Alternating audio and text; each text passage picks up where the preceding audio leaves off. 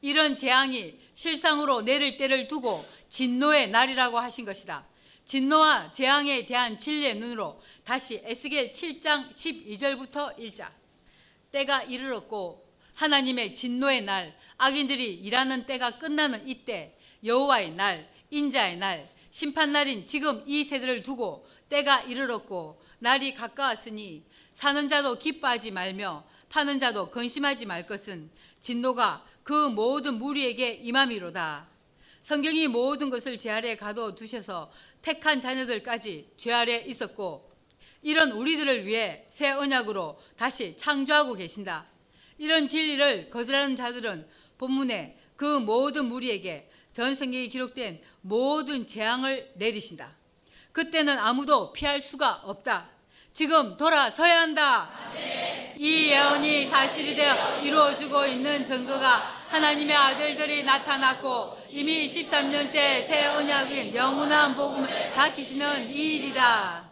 판자가 살아있다 할지라도 다시 돌아가서 그 판 것을 얻지 못하리니 이는 묵시로 묵시란 숨은 것을 드러냄 벗개를 벗김으로 하나님께서 감춰 두셨던 자신의 뜻을 진례 성령을 통해서 알게 해 주시는 것을 뜻한다. 한편 묵시는 계시라는 단어와 같은 의미이면서 일반적으로 쓰이는 약간의 차이가 있다. 즉 계시는 포괄적이고 광의적인 측면에서 인류를 구원하시기 위해 하나님의 구속의 전 역사를 어떻게 나타내 보이느냐 하는데 초점이 맞춰져 있고 묵시는 다소 협의적으로 사용되어 계시의 일부분으로서 악인들이 지배하는 이 세상의 종말, 보이는 지구가 종말하는 것이 절대 아니고 이 세상의 종말, 그 중에서도 특히 미래에 도래할 하나님 나라와 관련된 일들을 담고 있다. 그래서 요한 계시록을 묵시록이라고 한다. 이는 묵시로 그 모든 무리를 가리켜 말하기를 하나도 돌아설 자가 없겠고 악한 생활로 스스로 강하게 할 자도 없으리라 하였음이로다. 따라서 반드시 한 몫의 삶일 때 자신들 마음대로 살았던 삶을 무효로 하고 악에서 떠나서 거룩한 삶을 살아야 한다. 2620년 동안 성취되지 않았던 이 예언이 실상이 되는 때가 지금 이 세대다. 이 정보를 무시하면 하나님의 진노로 세하게 되게 된다. 그들이 나팔을 불어 목사가 설교를 하여 온갖 것을 예비하였을지라도 전쟁에 나갈 사람이 없나니 창세일에 지금 이 세대까지 하나님의 이름 예수 이름으로 가장하여 아무것도 모르는 교인들을 속이고 지옥에 보내는 원수 대적자들과의 영적인 전쟁을 말씀하신다. 이 전쟁에 나갈 사람이 없다는 증거가 가라지 추수하는 신천지도 상대를 못하는 무능한 사람들이다. 이 전쟁은 창세일에 지금 이 세대가 될 때까지 이루어지지 않았던 예언이었고 이 전쟁은 이 땅에 보내신 것이다. 이미 우리는 13년째 온전한 나팔을 불고 있다. 그래서 나팔을 불어서 지금이 마지막 때라고 서로만 말하는 이런 사람들은 이미 하나님의 진노를 받은 사람들이다. 예를 들면 자신들은 휴가한다고 마치 때를 따라 설교하는 것처럼 말했던 목사와 그런 목사를 따르던 사람들, 미국 뉴욕에서 온 유대 같은 사람들은 이미 하나님의 진노를 받은 사람들이다. 가라지 수술한 신천지를 감당 못한 목사들. 그래서 무조건 이단이라는 말로 정제만 하는 그들 또한 마찬가지다. 혀로는 7년 환란이 있다고 말만 하는 지도자도 마찬가지다. 영적인 전쟁에 나갈 사람이 없는 것 자체가 이미 하나님의 진노를 받고 있다는 증거다. 이는 전쟁에 나갈 사람이 없는 것은 내 진노가 그 모든 무리에게 미쳤음이라. 칼이 있고 밖에는 온역과 기근, 온역, 전염병, 코로나19 역병과 기근이 있어서 밭에 있는 자는 칼에 죽을 것이요 성읍에 있는 자는 기근과 온역에 망할 것이며 도망하는 자는 산 위로 피하여 다 각기 자기 제약 까닭에 골짜기 비둘기처럼 슬피울 것이며 모든 손은 피곤하고 모든 무릎은 물과 같이 약할 것이라. 그들이 굵은 배로 허리를 묶을 것이요 두려움이 그들을 덮을 것이요 모든 얼굴에는 수치가 있고 모든 머리는 대머리가 될 것이며 그들이 그 은을 거리에 던지며 그 금을 그 금이란 말라기 3장 3절에 그가 금을 넘 레위 자손을 깨끗게 하되 현재 이 시간에도 은혜로 교회들을 이미 13년째 그들이 의로운 재물을 나 여호와께 드릴 것이라. 금, 은같이 그들을 연단하리니 그들이 의로운 재물을 나 여호와께 드릴 것이라. 따라서 은과 금은 레위 자손 곧 하나님의 성전에 일할 사역자들을 은과 금에 비유하신 것이다. 그런데 이 은을 거리에 던진다. 이는 예수 이름을 사용하고 이미 구원을 다 받았다고 성경과 다른 거짓말을 한 사역자들을 거리에 던진다는 것이다. 아무 유익이 없다는 것을 7년 대환란 때는 본인들이 경험할 것이다. 또 은과 금은 재물도 된다. 돈도 목사들도 하나님의 진노에서 건짐을 받을 수 없다는 것을 알게 되어 거리에 던지는 것이다. 그 금을 오해물 같이 오해물 예수 이름을 믿는다고 하는 자들이 성경과 다른 거짓말을 한 선교자들을 오해물 곧 오물같이 취급한다. 이들이 바로 바알 세부, 바알 세굴인, 귀신의 왕, 오물의 주, 파리의 주들이다. 마치 더러운 쓰레기처럼 몹시 싫은 것, 더러운 것, 부정한 것, 불길한 것, 더러운 쓰레기나 죽은 시체 같은 것으로 여긴다는 뜻이다. 악인들이 일할 시기에는 이들은 교인들에게 존경을 받고 흠모의 대상이 되어서 우상처럼 우러러 보이던 사람인데 이들을 오물같이 여기리니 이는 여호와 내가 진노를 베푸는 날에 그 은과 금 성경을 가지고 설교하고 교회 일을 한 사람들 그리고 실제 재물도 이 은과 금에 속한다. 지금 영적인 전쟁을 하지 않는 교회 지도자들이 능히 그들을 건지지 못하며 혀로 오직 예수, 오직 예수 하면서 예수 이름으로 기도만 하면 다 건져 주시고 환란이 오지 않는다고 성경과 다른 거짓말로 설교한 모든 사람도 이에 해당한다. 오죽하면 이런 사람들을 위해서 기도도 하지 말라고 하셨을까? 능히 그 심령을 족하게 하거나 그 창자를 채우지 못하고 오직 제약에 빠지는 것이 대미로다.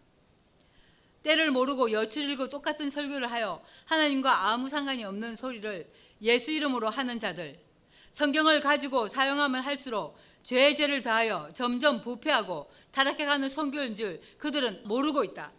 택한 자녀라면 영혼이 갈급해서 진리를 찾아야 하는데 설교자나 교인들이 아무 생각이 없다.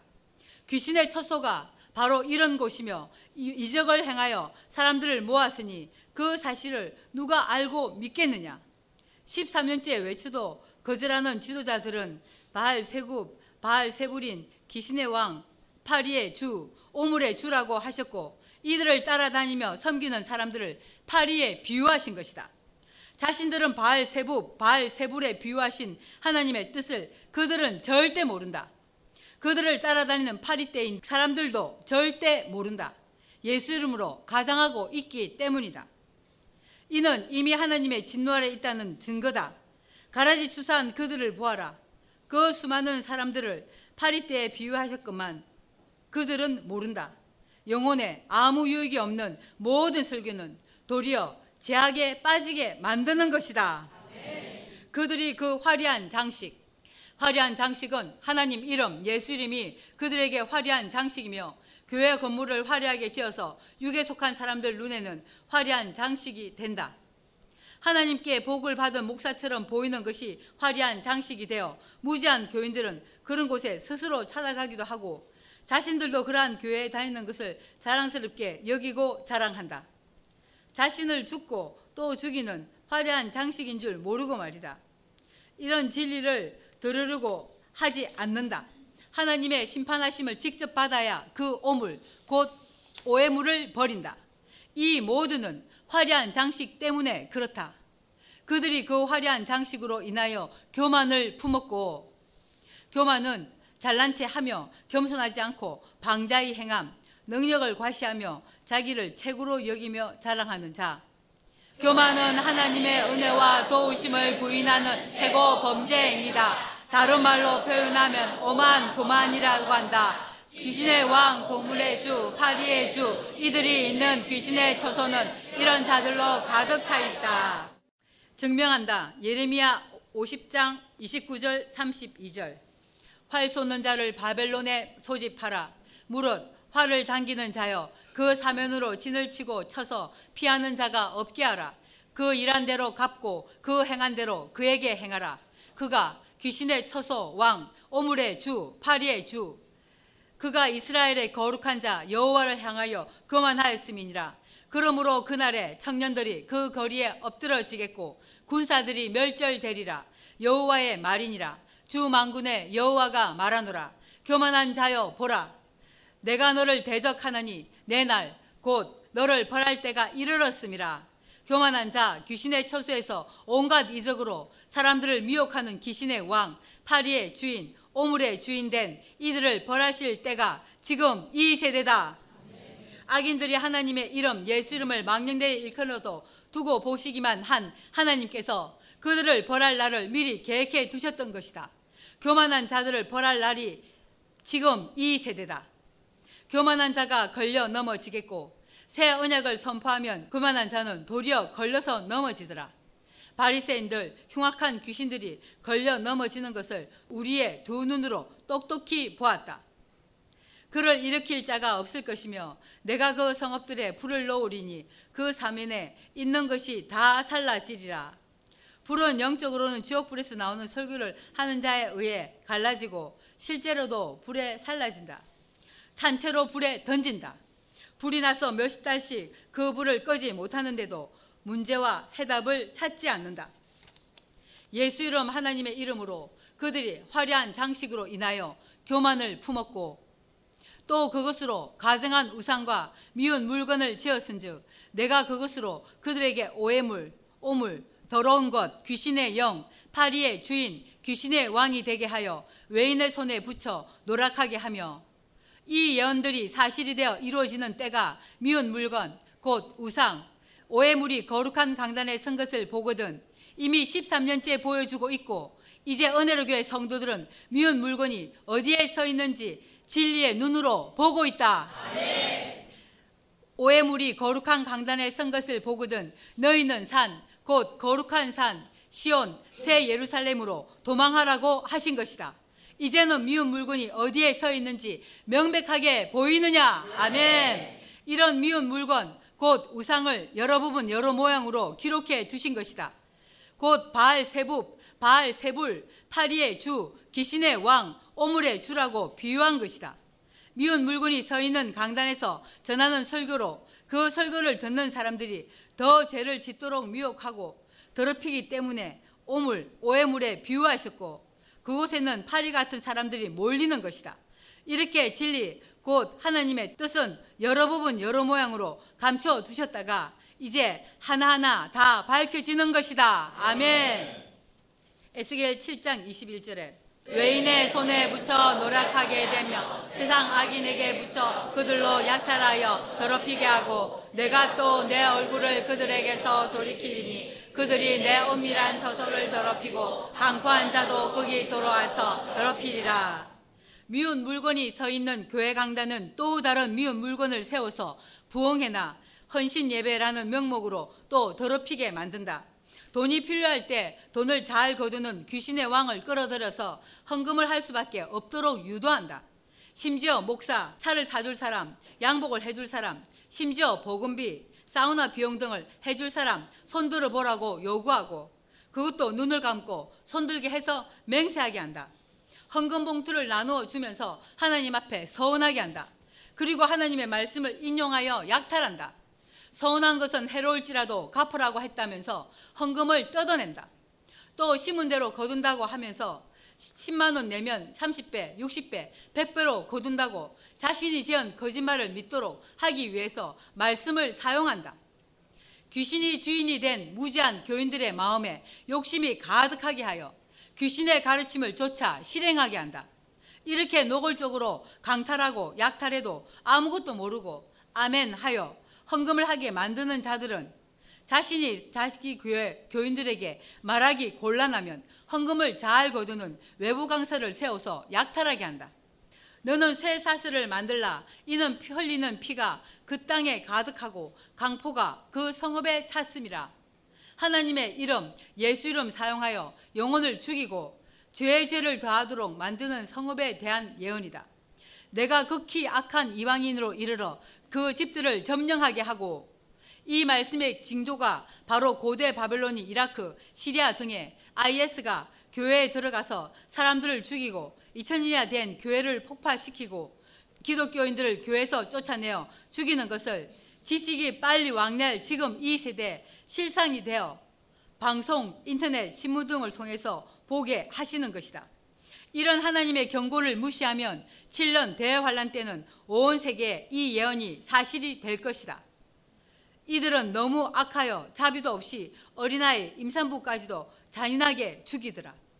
하나님의 집에서부터 심판이 시작되었는데도 깨달음이 없는 기독교 지도자들의 교만을 하나님께서 반드시 꺾으신다. 네. 극히 악한 이방인인 IS를 사용하셔서 교회를 점령하고 약탈하게 하시는 하나님의 보라심에도 왜 이런 일이 일어나는지 모르는 것 자체가 이미 하나님의 진노를 받은 것이다. 악한 자의 교만을 그치게 하리니 하나님 앞에 악한 자를 벌하실 때는 그보다 더 악한 이방인을 사용하셔서 교만을 그치게 하신다. 이렇게 심판을 받게 되면 영원히 회개하고 돌아설 기회가 없다. 특히 지금 이 세대 이 예언들이 사실이 되는 때이므로 진리의 성령으로 모든 진리 가운데로 인도하는 영원한 복음, 새 언약, 새 노래를 무시하고 거절하는 교만한 자들에게 이 예언이 실상이 된다. 악한 자의 교만을 거치게 하리니 그 성소가 더럽힘을 당하리라. 미운 물건, 오물, 오해물, 우상, 교만한 자가 하나님의 이름, 예수 이름 사용하는 곳에 서서 이렇게 더럽힌 것이다. 거룩해야 할 성소인데 악한 자들에 의해 더럽혀져 있으니까 성전문 닫을 자가 있었으면 좋겠다고 하신 것이며 코로나19로 교회 문을 강제로 폐쇄시키는 이런 재앙이 왜 왔는지 깨닫고 지금 돌아서야 한다. 네. 교인들은 귀신의 처소에서 나와야 한다. 네. 이렇게 경고하시는 징조가 은혜로 교회가 낙토로 이사한 것이다. 계속 이대로 있으면 늦게 하나님께로 돌아선 한국 등 아시아 사람들도 반드시 이 예언대로 성취된다. 성소란 거룩하게 구별된 장소, 하나님께서 자기 백성들 가운데 거하시기 위하여 택하신 장소로서 하나님께 예배를 드리는 거룩한 처소다. 1차적으로 성소는 성막의 본체로서 지성소와 구분된 처소다. 여기에는 하나님께 제사, 예배 드리는데 사용되는 진설병 상, 분양단, 등대 등 성물이 놓여 있다. 하지만 대개 성소는 하나님께 예배 드리는 성막, 곧 성전 전체를 말하기도 한다. 넓게는 성막이 세워진 장소, 성읍을 말한다. 이렇게 보면 최초의 성소는 성막이 세워진 시내산이다. 이어 이스라엘 백성이 가나안에 들어간 후에는 세겜, 길갈, 베델, 실로가 성소가 되었고 다윗 왕이 즉위한 후에 성막을 옮기고 훗날 솔로몬이 성전을 세운 예루살렘이 성소가 되었다. 한편 성소는 하나님께 예배드리는 처소인 동시에 하나님께서 당신의 능력과 은총을 행사하시는 영역이다. 이렇게 성경 전체를 보면 성소는 지금도 살아서 역사하시는 하나님께서 다스리시고 통치하시는 온 세상이 성소가 되어야 한다. 그런데 지금 이 세상에 채워져 있는 교회조차 더럽혀져 있다. 이 사실을 기독교인들, 천주교인들이 인지해야 한다. 교회는 전 세계에 너무나 많은데 하나님께서 함께 거하시는 처소는 어디일까? 해답을 가보자. 요한복음 4장 20절에서 24절이다.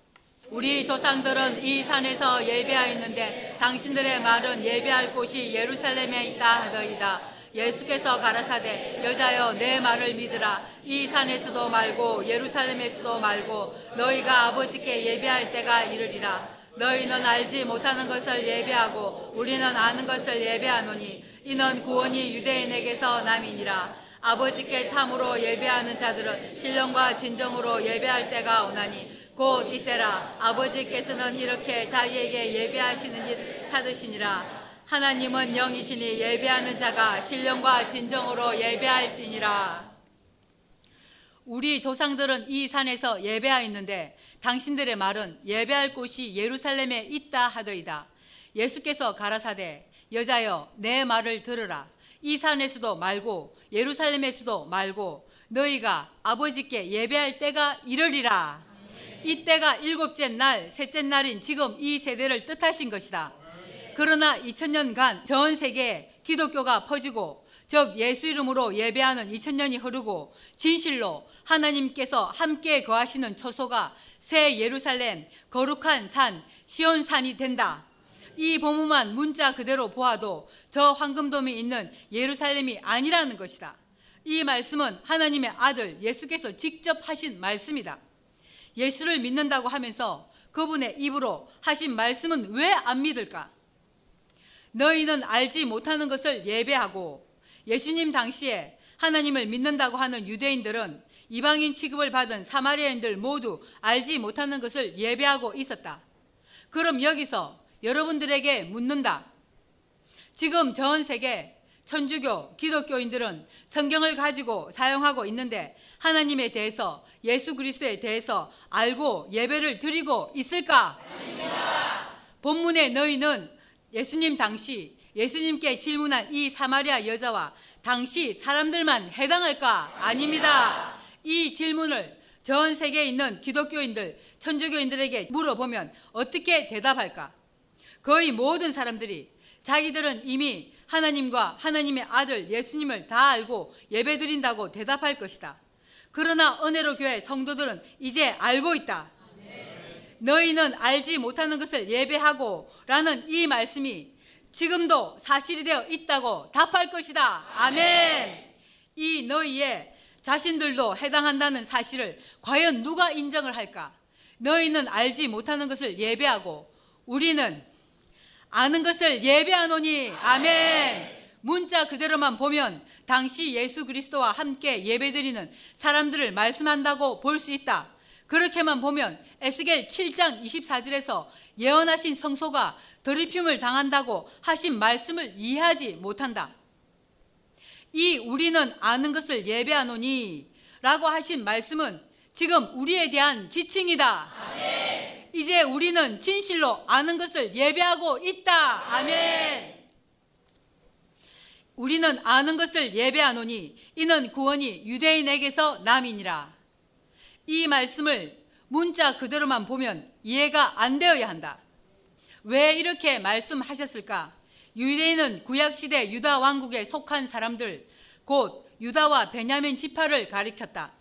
유다 왕국이 바벨론에 멸망하기 전까지는 주로 유다인으로 호칭되었다.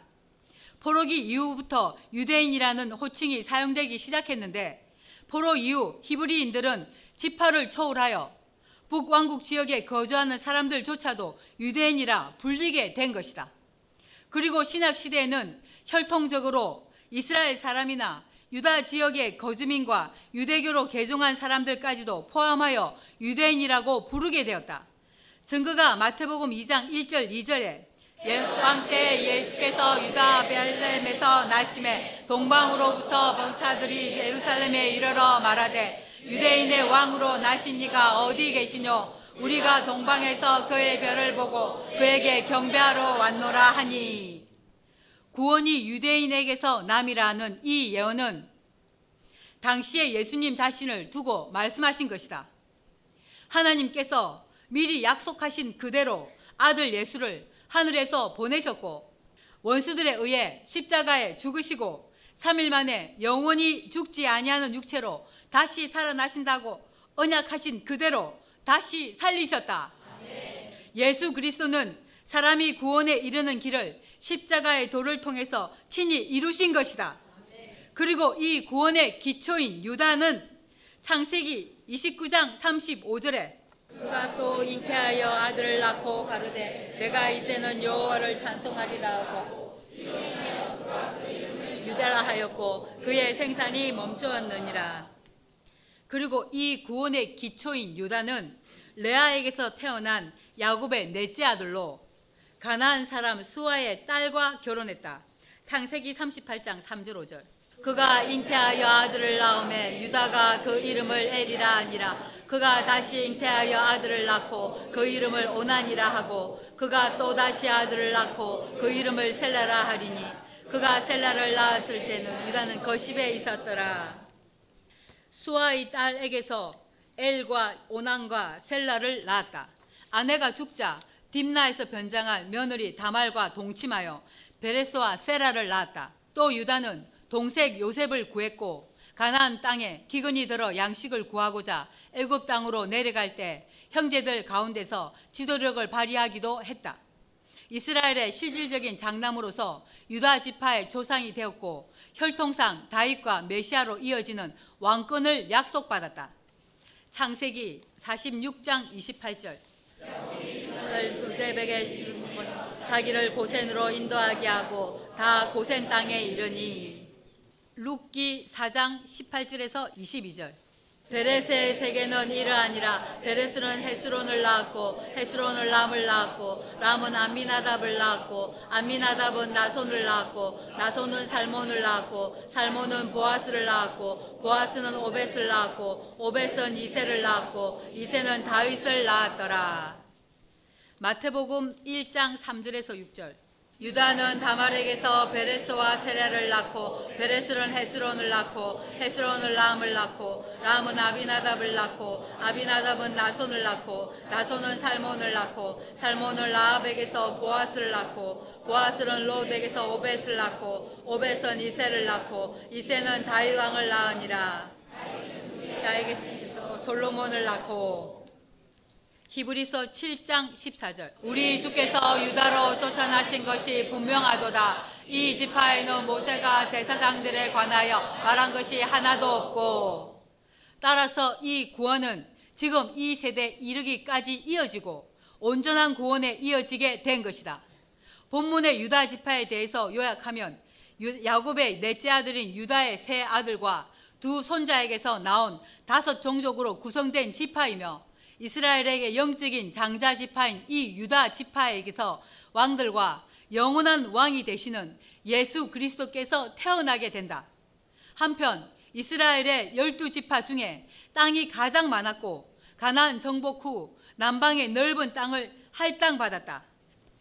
유다 지파는 동쪽으로는 사해의 최남단에서부터 서쪽으로는 지중해까지 남쪽은 가데아 바네아 지역과 애굽 시내까지 북쪽은 요단 하구에서 흰놈의 골짜기를 거쳐 지중해변의 암네엘까지 이르는 영토를 차지했다.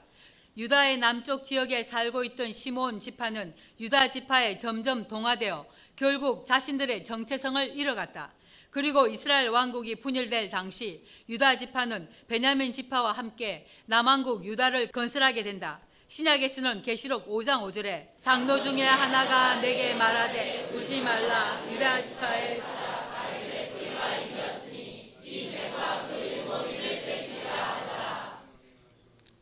유다 지파를 유대 지파로 기록해 두셨다. 그리고 유다 왕국은 예레미야 31장 31절과 나 여호와가 말하노라 보라 날이 이르니 내가 이스라엘 집과 유다 집에 새 언약을 세우리라. 히브리서 8장 8절 저희를 허물하여 일렀으되 주께서 가라사대 볼지어다 날이 이르리니 내가 이스라엘 집과 유다 집으로 새 언약을 세우리라. 그리고 유다 왕국은 예레미야 31장 31절과 히브리서 8장 8절에 유다 집이라고 기록되었다. 이스라엘은 초대 왕 사울에 이어 다윗과 솔로몬 대에 이르는 동안 강력한 중한 집권적 통일 체제를 이루었다. 그러던 것이 솔로몬의 과도한 노역과 세금 징수 및 결혼 동맹에 따른 수많은 아내와 그로 인한 각종 우상 숭배와 타락한 문화의 유입으로 왕국은 틈이 벌어지기 시작했고 솔로몬 사후 그 아들 로보암 때 분열이 일어난다. 즉 여로보암을 중심으로 한 북쪽 열 지파가 르호보암 왕에게 반기를 들고 또 하나의 나라를 세운다. BC 930년 경이다. 그리하여 이스라엘은 사마리아를 수도로 하는 북왕국 이스라엘과 예루살렘을 수도로 하는 남왕국 유다로 분열된다. 남왕국 유다는 유다 지파와 베냐민 지파로 구성되었으며 BC 586년 바벨론 제국에 의해 예루살렘이 멸망할 때까지 계속해서 다윗의 후손들이 왕권을 이어갔다. 유다 왕국은 하나님이 보시기에 정직한 왕들 요사밧, 요아스, 아마샤, 요담, 히스기야, 요시야 왕들이 통치할 때도 있었지만 대부분 우상 숭배와 산당 제사 등을 허용하는 등 하나님을 저버리고 범죄함으로써 하나님의 진노를 샀다. 그로 인해 유다 왕국은 패망하고 왕국 백성들은 바벨론에 끌려가서 70년간의 포로 생활을 한다. 그 뒤 바사왕 고레스가 유다인들을 도국으로 돌아가도록 허락했다. 하지만 지상에서의 유다 왕국은 끝이 난 이후였다. 대신 하나님께서 다윗의 왕권을 계승할 예수 그리스도와 함께 왕로로 탈 영원한 나라를 건설하신다고 이미 전 성경에 예언되어 있다. 이 시작이 바로 히브리스 8장 8절에서 13절에 예언된 새 언약으로 8절부터 13절 다시 읽겠습니다.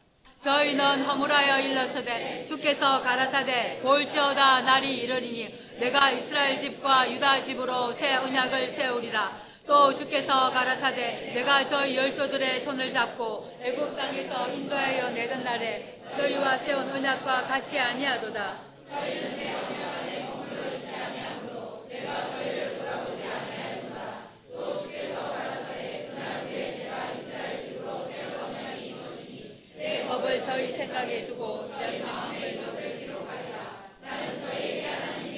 저희는 내게 백성이 되리라 또 각각 자기 나라 사람과 각각 자기 형제를 가르쳐 이르기를 주를 알라 하지 아니할 것은 저희가 작은 자로부터 큰 자까지 다 나를 알미니라. 내가 저희 허물을 공일히 여기고 저희 죄를 다시 기억하지 아니하리라 하셨느니라. 새 언약이라 말씀하셨음에 첫 것은 날 가지게 하신 것이니 날 가지고 새 하는 것은 없어져 가는 것이니라 이 시작이 바로 히브리서 8장 8절에서 13절에 예언된 새 언약으로 유다 집과 이스라엘 집에 이어진다.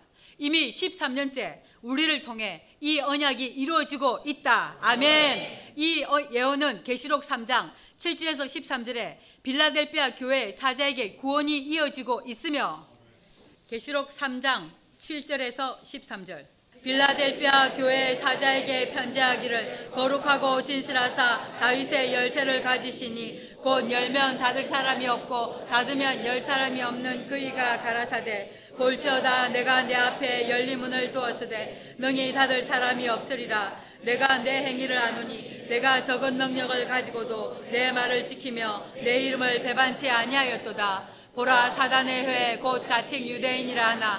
그렇지 않고 거짓말하는 자를 죽이서 며칠 내게 주어 저희로 와서 내 발 앞에 절하게 하고 내가 너를 사랑하는 줄을 알게 하리라.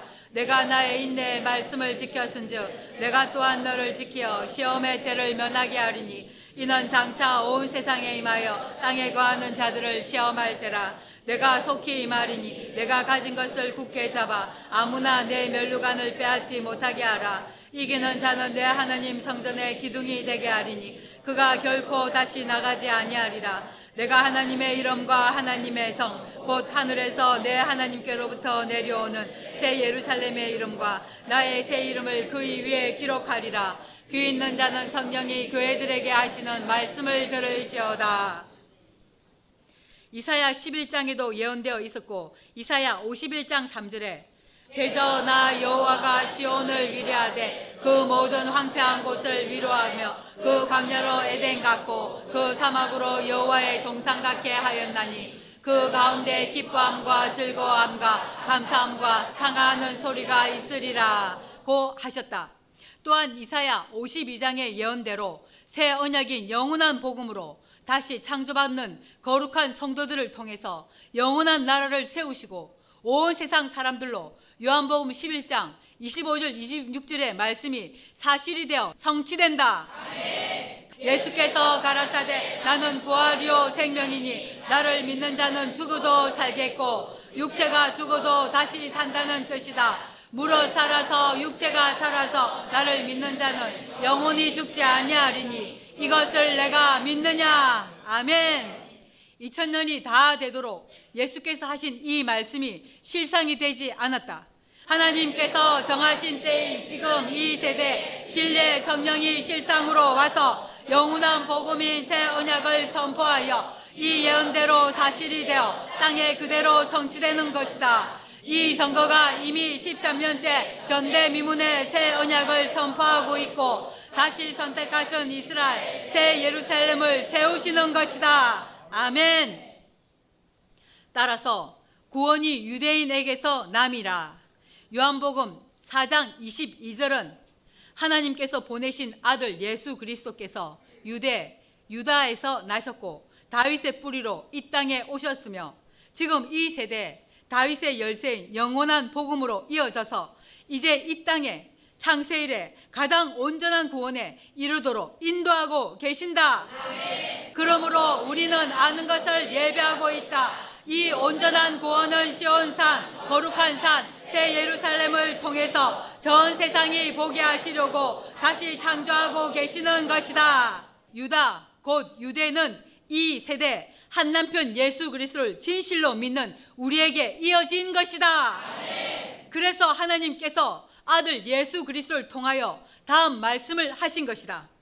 아버지께 참으로 예배하는 자들은 신령과 진정으로 예배할 때가 오나니 곧 이때라. 이때가 지금 이 세대다. 2020년 5월 24일 지금 이때다. 아버지께서는 이렇게 자기에게 예배하는 자들을 찾으시느니라. 하나님께서 친히 당신의 뜻을 나를 통해서 대언하셔서 사람들이 빨리 왕래하고 지식이 다할 때인 지금 전 세계에 흩어져 있던 하나님의 아들들, 백성들을 찾으신 것이다. 지금 이때도 찾으시고 계신다. 하나님은 영이시니 예배하는 자가 신령과 진정으로 예배할지니라. 이렇게 예배하기 전까지 성소가 더럽힘을 당한 것이다. 이 증거가 바로 갈라디아서 3장 22절 23절이다. 그러나 성경이 모든 것을 제 아래 가두었으니 이는 예수 그리스도를 믿음으로 말미암는 약속을 믿는 자들에게 주려 함이니라. 믿음이 오기 전에 우리가 율법 아래 매인 바 되고 계시될 믿음의 때까지 갇혔느니라. 성경이 모든 것을 죄 아래 가두어 두었던 것이다. 이렇게 2000년이 지나야 성소가 정결함을 입는다.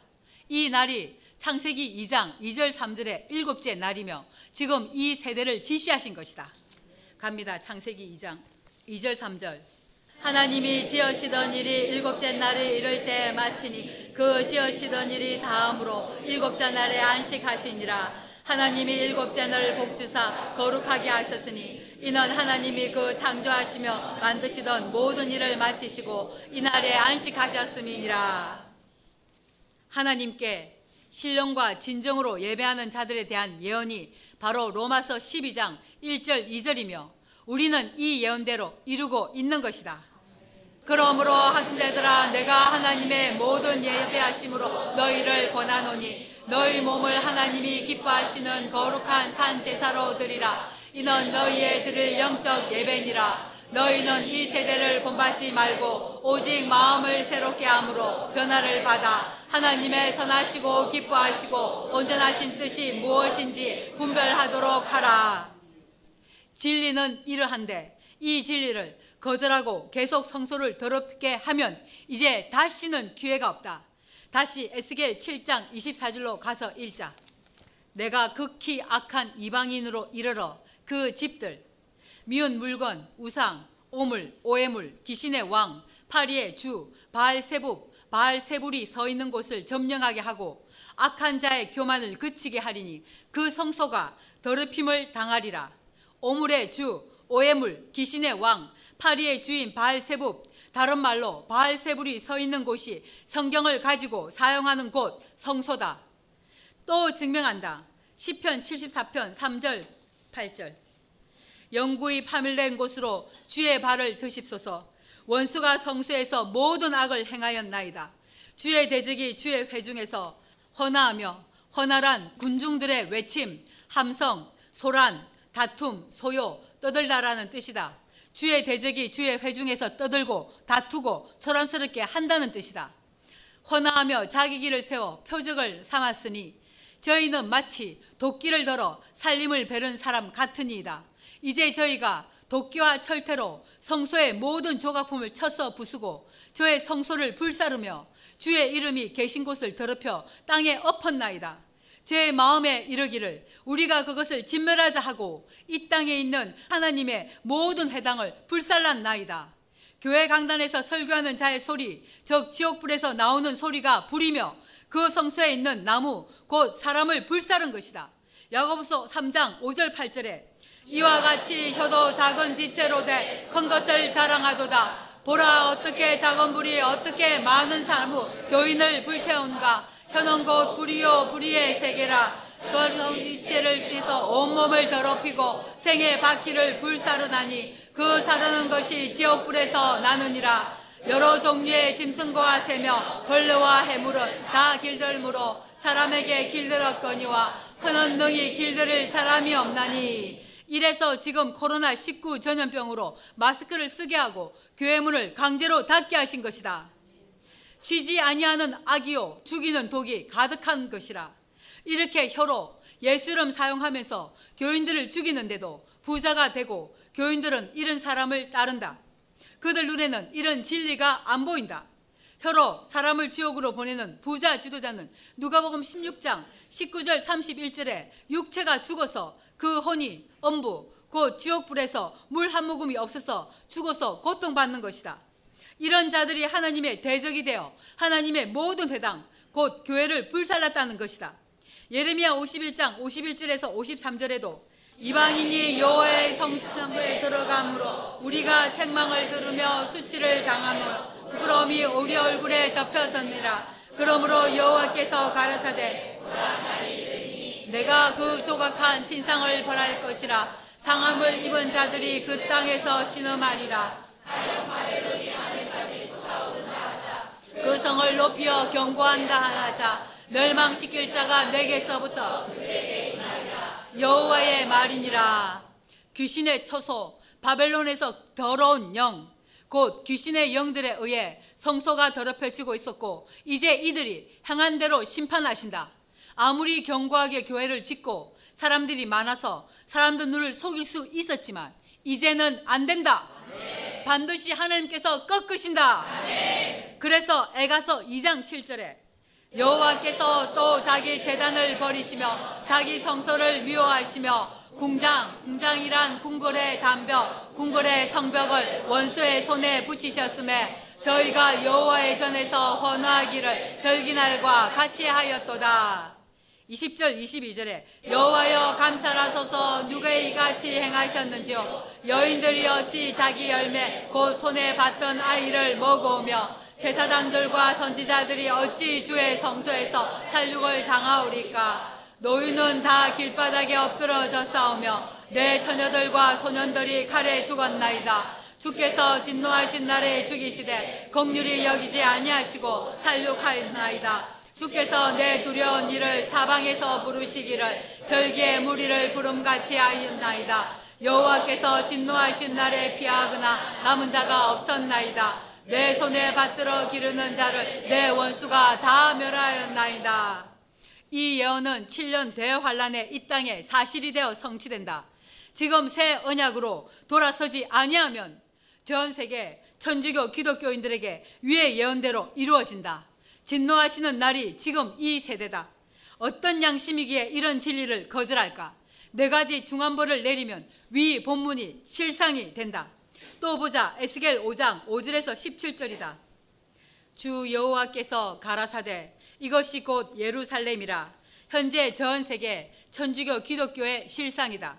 내가 그를 이방인 가운데 두어 열방으로 둘러있게 하였거늘 그가 내 규례를 거스려서 이방인보다 악을 더 행하며 내 율례도 그리함이 그 둘러 있는 열방보다 더하니 진실로 이러하다. 아무 종교도 없는 사람들이 더 낫다고 할 정도로 타락하고 부패했다. 이는 그들이 내 규례를 버리고 내 율례를 행치 아니하였음이니라. 그러므로 나주 여호와가 말하노라. 너의 요란함이 너희를 둘러 있는 이방인보다 더하여 내 율례를 행치 아니하며 내 규례를 지키지 아니하고 너희를 둘러 있는 이방인의 규례대로도 행치 아니하였느니라.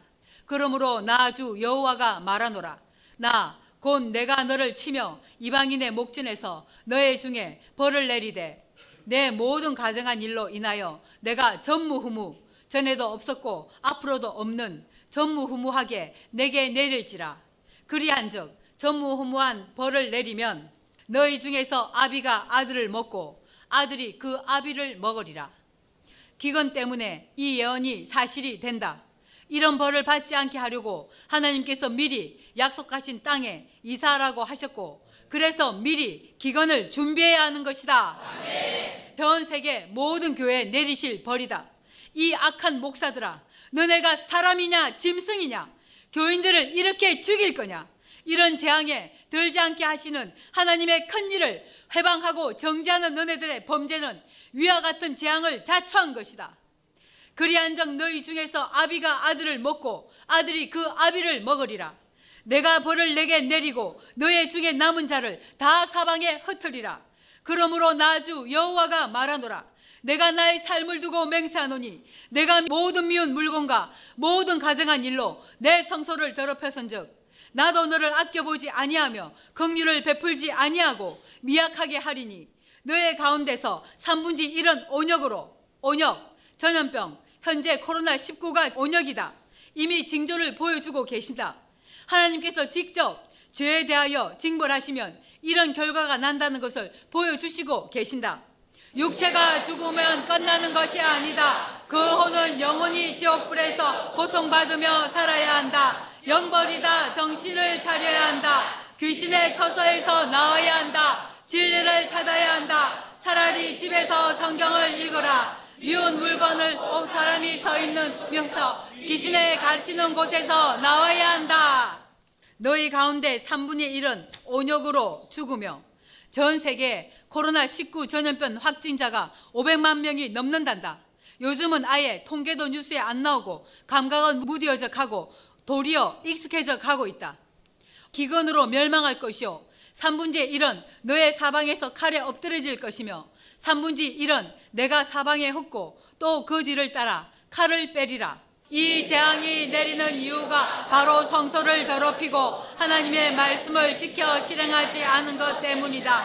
1분 1초도 낭비하면 안 된다. 먼저 영적인 전쟁에서 깨어 일어난 우리가 지금 이 때인지 온 세계에 강포해야 한다. 듣든지 아니 듣든지 결과는 하나님께 맡기고 우리가 할 수 있는 최선을 다해야 한다. 아멘.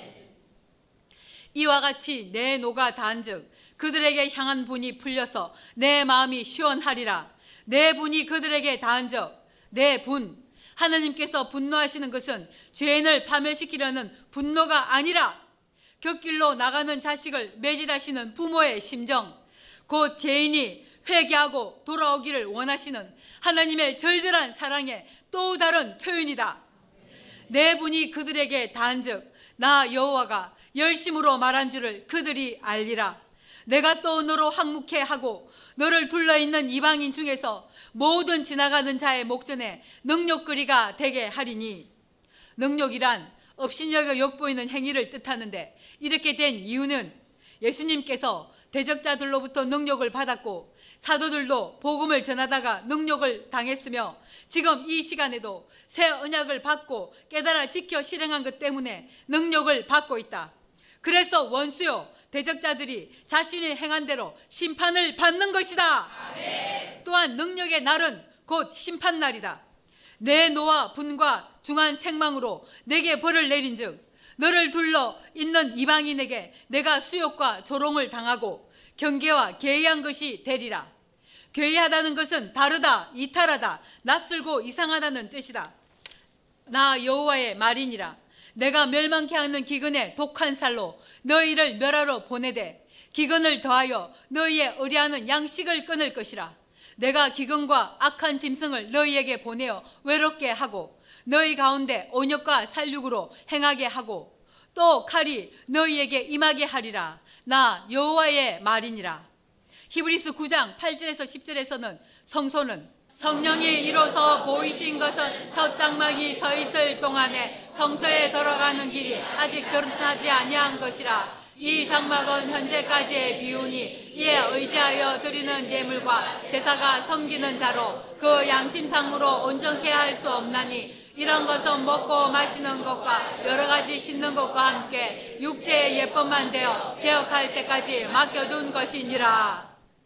개혁은 새 질서를 세우는 일, 영구적이고 완전한 새로운 질서를 뜻한다. 그래서 반드시 새 언약인 영원한 복음으로 마음의 할례를 받고 하나님만이 참신이심을 온 세상에 거하는 모든 사람들이 인정하게 하시려고 전대미문의 새 일을 실행하고 계신다. 그런데 이를 거절하면 영원히 다시는 기회가 없다. 성소에 대한 진리의 눈으로 다시 에스겔 7장 25절을 읽자.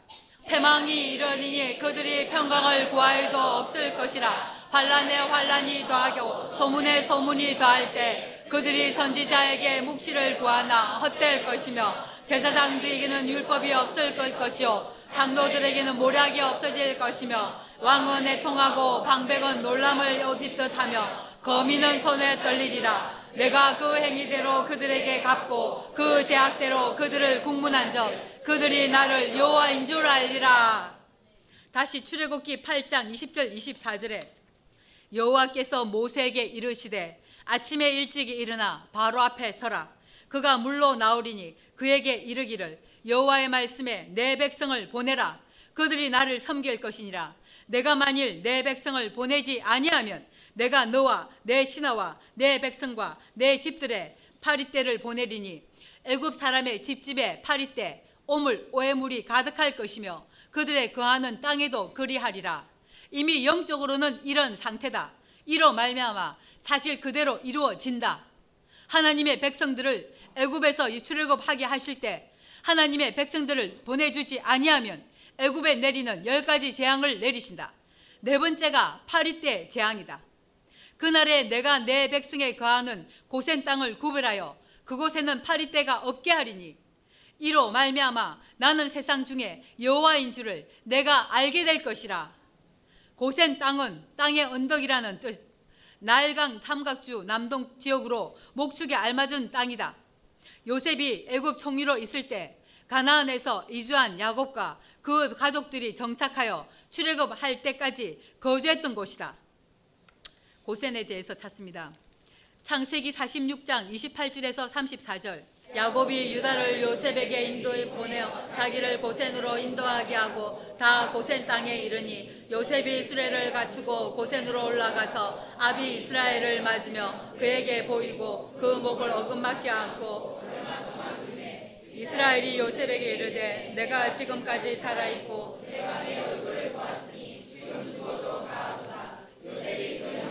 아비의 권속에게 이르되 내가 올라가서 바로에게 고하여 이르기를 가나안 땅에 있던 내 형들과 내 아비의 권속이 내게로 왔는데 그들은 목자라 목축으로 업을 삼음으로 그 양과 소와 모든 소유를 이끌고 왔나이다 하리니 바로가 당신들을 불러서 너희의 업이 무엇이냐 묻거든 당신들은 고하기를 주의 종들은 어렸을 때부터 지금까지 목축하는 자이온데 우리와 우리 선조가 다 그러하이다.